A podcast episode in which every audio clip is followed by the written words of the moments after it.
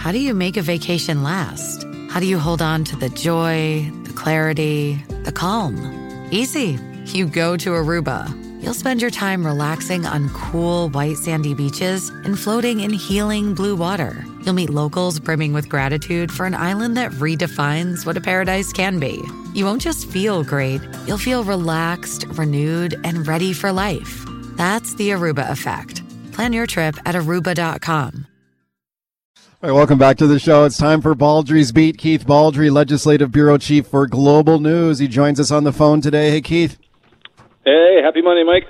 Hey, thanks for coming on once again. Um, I just finished talking to Shirley Bond, the interim leader of the BC Liberal Party. She's ripping the government a new one here over rapid tests and long lineups to get tested and shutting down uh, vaccination clinics for two weeks over Christmas and forcing UBC students to write their exams in person.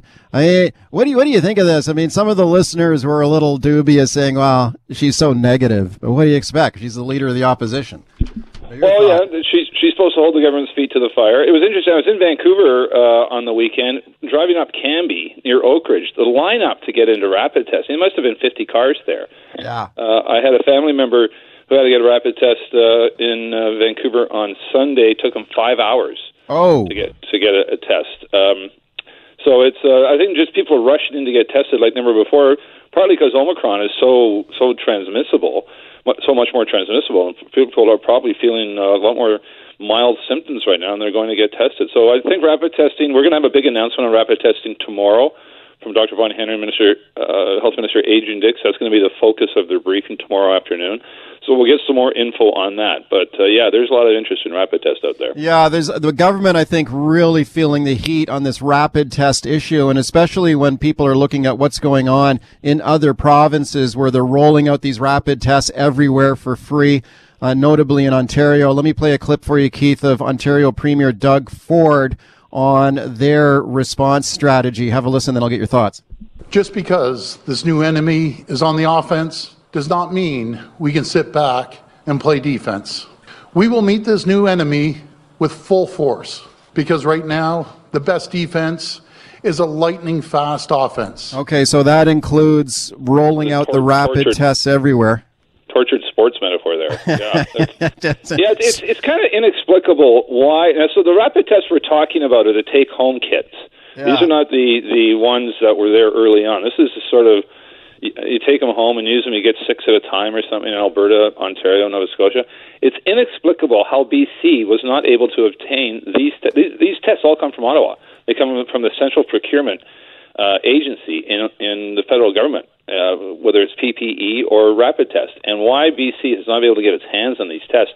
Health Minister Adrian Dix said we had expected them in November, and it's likely now not to get them till January. That, and Ottawa has yet to explain why that is the case. Why some provinces get these kits and others don't. Okay, well, it's not a good look for Dix. I, I thought he looked somewhat weak trying to rationalize and explain this the other day, but we're expecting now an announcement tomorrow. Do you anticipate that tomorrow they'll be announcing some deployment of rapid take home tests? Well, not unless we've actually got physical uh, possession of them, and we the last word we got from them, we weren't going to get that till January. So uh, maybe we'll get a timeline, a more detailed timeline released tomorrow. Uh, but I'd be surprised if suddenly we're going to have a million tests ready to go out the door. Okay, let me ask you about um, the spread of the variant south of the border and, and here in Canada too, and the impact that's having, uh, notably on sports leagues. And I wonder if sports will be canceled again. I mean, we're seeing some NHL games get canceled. There's weird stuff happening in the National Football League. Like there's games today, there's games tomorrow, that games that have been Tuesday game. rescheduled. Weird. Some strange stuff going on, and a lot of people wondering how sustainable this is and whether Well- sports will be canceled. Your thoughts? It, Omicron is getting worse. It's not getting better. Um, it's, it's hitting vaccinated people. It's so far it's making them mildly sick. It's not le- leading to increased hospitalizations, but there will be more uh, professional sports athletes who will test positive for, for COVID for the Omicron. Uh, it's a mathematical certainty, and it's going to it's going to inflict a, a impact on a lot of teams. And, and it's an open question now. The NHL is starting to cancel a lot of games, including cross-border games, have all been canceled. They say they've been postponed, but Omicron, like I say, is not going to go away. It's going to increase in number. I've been watching the UK with interest last week. They went from 77,000 cases a day to 88,000 cases to 93,000 on Saturday. It's just exploding yeah. in England. And those are amongst mostly vaccinated people. So, no reason to think it's not going to happen in North America as well. And that's going to have an impact on professional sports leagues. Okay, let me play a clip here for you from Dr. Anthony Fauci, the chief uh, medical advisor at the White House. So here he is talking about the spread of Omicron in the United States and the threat it poses. We are going to see a significant stress in some regions of the country on the hospital system, particularly in those areas where you have a low level of vaccination. Which yeah, so you know the doubling rate of this is is the most disturbing element of it, and it could have a lot of impacts.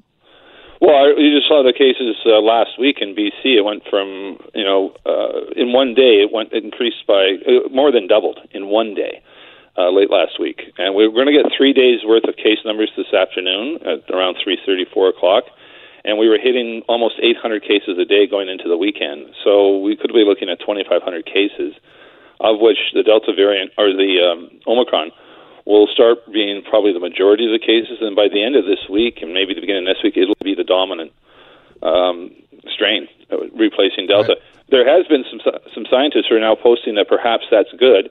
That if Omicron does indeed lead to less severe illness, does will it become what's called a nuisance virus, which basically means it's contagious and it infects a lot of people, but it doesn't do a lot of damage. And that would be the best case scenario. But again, it's early days on this thing. And Fauci's talking about overwhelming hospitalizations in areas with low vaccine rates. Thankfully, in BC, we still have predominantly high vaccine rates in most of the provinces, with the exception of parts of the north and certainly the Peace River. They could continue to be overwhelmed. Okay, let's talk about a little good news, and that's the Coquihalla Highway reopening quicker yeah. than we expected. And I'm, I'm still kind of somewhat amazed that this has happened, that the Coquihalla is back open after the dramatic photos we saw of the highway just lying in pieces. So here's Dave Earle, who is the president of the BC Trucking Association, speaking this morning to Jas Johal about what this means uh, for the Coke reopening. And what we've seen is just immense delays in terms of timing um, you know, and real safety concerns. So uh, when we hear that the Coquihalla is coming back for commercial movement, it, it really is a game changer for the drivers and the operators in the industry. Okay, Dave Earle there, president of the Trucking Association. The Coquihalla reopened to commercial traffic. Uh, highway Highway Three is the one we're watching now. If that could be open to non-essential traffic starting this week. Tomorrow. Yeah, my understanding tomorrow it's going to be open to non-commercial traffic. That's a that's a tricky highway to drive. I don't advise driving that in bad weather. Um, but again, it's great news. Great news for the supply chain as well. Uh, more goods. People, are, I notice going Christmas shopping. There's a shortage of goods in some of the shelves because the supply chain has been disrupted, and that's going to, that's going to start to improve now with commercial trucks flying through the Coquihalla. One way only. It's still going to be take. It's a longer trip now than it was uh, for commercial vehicles, but that's uh, great news. And again, you're right. Uh, looking at the pictures and the footage we had of the Coquihalla, so much damage, so many bridges wiped, just literally wiped apart. The, the highway was literally broken in pieces. Yeah. And for them to be able to pull this off, working 24 7 for weeks uh, to open now is, is actually nothing less than extraordinary. Yeah, no, that is really good news. And for people who are thinking like, oh, okay, cool, I can drive to the interior now on Highway 3 starting tomorrow like you said, that highway's got it's got a lot of twists and turns and switchbacks and all yeah. kinds of tricky stuff. You don't want to drive that on a rainy night. I'll tell you that. That's uh, it's a very uh, challenging highway to say the least. Find a fresh take on a fall getaway to Wilmington, North Carolina and beaches. Enjoy hiking trails in a state park, fresh seafood with a side of live music, and fall festivals galore. Then live it up along the Riverwalk in Wilmington's historic downtown. With three island beaches, Carolina, Kure, and Wrightsville, and a vibrant downtown, you get the best of the Carolina coast all in one place. Plan your fall getaway at WilmingtonandBeachesVacation.com. Shipping can make or break a sale, so optimize how you ship your orders with ShipStation. They make it easy to automate and manage orders no matter how big your business grows.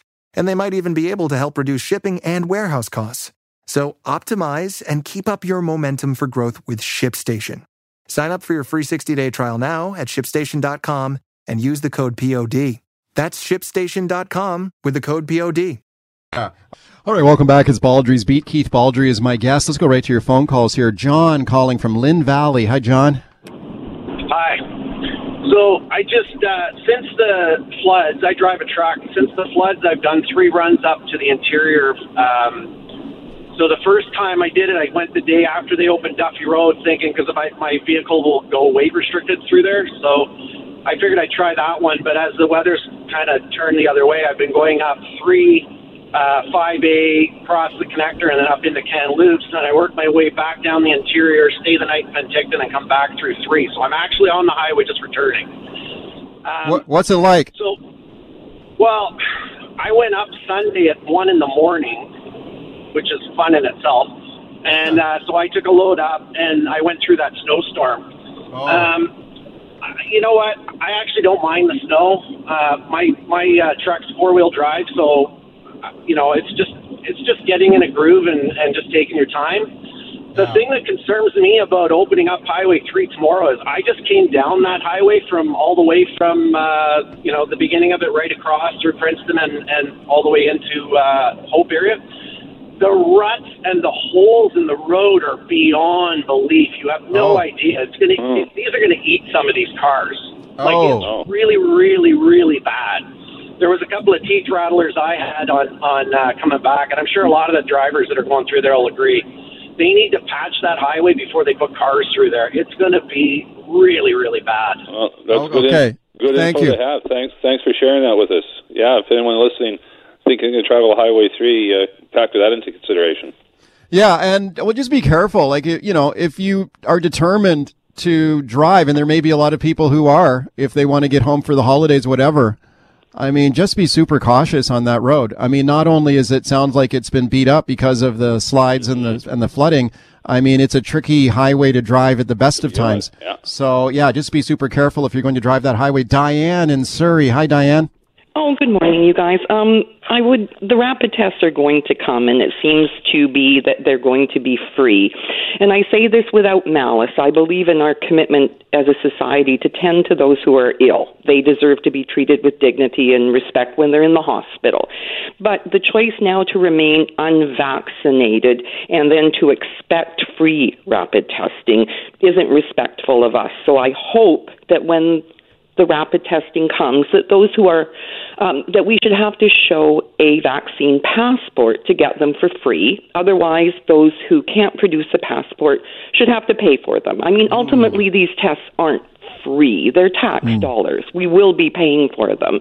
So just to respect those of us who have always been following all the guidelines and doing our very best, that people who can't produce the passport should have to pay for the testing. And oh, yeah. I would encourage Keith to pass this on to the health minister. It would mean a lot to those of us who are doing our best. Keith, your thoughts? Yeah, that's an interesting proposal. I haven't actually heard that. Um, there's again not many. Well, there's 400,000 people unvaccinated in BC who may want access to these kits, but that's that's an interesting wrinkle. That'll come up at tomorrow's briefing. We'll be sure to ask that question whether or not if you're you have to show proof of vaccination to get a, a free test. In fact, part of the health measures that were announced by Dr. Henry last week is uh, increasingly you have to show your proof of vaccination and a number of instances. So it's, it's uh, all events now.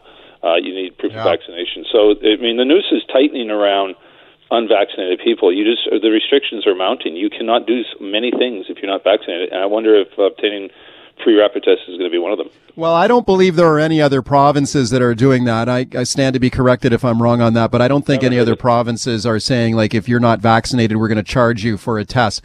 Um, and I'll be surprised if they if they do it here. I mean, you, you know, Dix has been asked about this kind of stuff before and has said, look, our healthcare system is there for everyone, and they don't discriminate. When someone comes into a hospital, they're sick uh, you get treated whether you're vaccinated or unvaccinated, and you get the same level of care. And I would I would imagine that the distrib- distribution of these tests is is a healthcare service. So it'd be a precedent if they say we're going to treat people differently. True enough. True enough. Yep. Yep. I, I, I would be surprised, but it's an interesting suggestion. It is. Derek on the line in Vancouver. Hi, Derek. Oh, good morning, guys. I was just wondering, um, could you remind us how the COVID numbers are calculated? Keith? In terms of well, it's based on the, the tests that are done. So there's a percentage of tests that come back positive. Uh, we've we've been down as low as three percent province wide. I see Ontario is now ten percent of all the tests are testing positive, which is why they're reporting huge numbers. every day. I think there were 4,200 yesterday, 3,500 today in Ontario. So yeah, we, we've been doing about 12 to 15,000 tests a day in the in the last couple months, and as a percentage comes back positive, um, that's the number, and it's assigned to every health authority. You can go to the Center for Disease Control website and go to their dashboard, and you'll see how all this breaks down. What What is the positivity rate right now? You know? I haven't checked it as of Friday, but probably province wide it was around, I think three and a half. Where the concern is, though, is over here on Vancouver Island, where you and I are. Suddenly, we were the positivity rate for so long was like one or two percent. Sleepy Vancouver Island, no COVID. It has exploded in numbers, uh, particularly associated with that outbreak at the University of Victoria. Those rugby players that came home brought the Omicron with them. And now Omicron is most prevalent in Vancouver Island, particularly the capital region. So I think the positivity rate in, on Vancouver Island right now is around 7%, mm. about 9% in the north. Uh, Vancouver Coastal also was trucking along with not much COVID, but they went from 1.5% to, I think, 2.3, 2.5% which is a lot when you look at how many people get tested in that health authority. Squeeze in one more call. Ed in South Surrey. Ed, you got 30 seconds. Go ahead. Okay, what I'm confused about is with these blue masks I heard on a, a doctor reporting that they're, they're basically ineffective, and the minimum mask we should be wearing is the KN95. Keith. Well, no, I mean this goes back and forth. I mean you can you can wear a mask as long as it fits properly, covers your mouth and your your nose, and doesn't have any openings, so it's a snug fit. It doesn't have to be the you know the medical mask that you're talking about. Keith, thanks for coming on today. All right. All right, Keith. Baldrey. Thanks.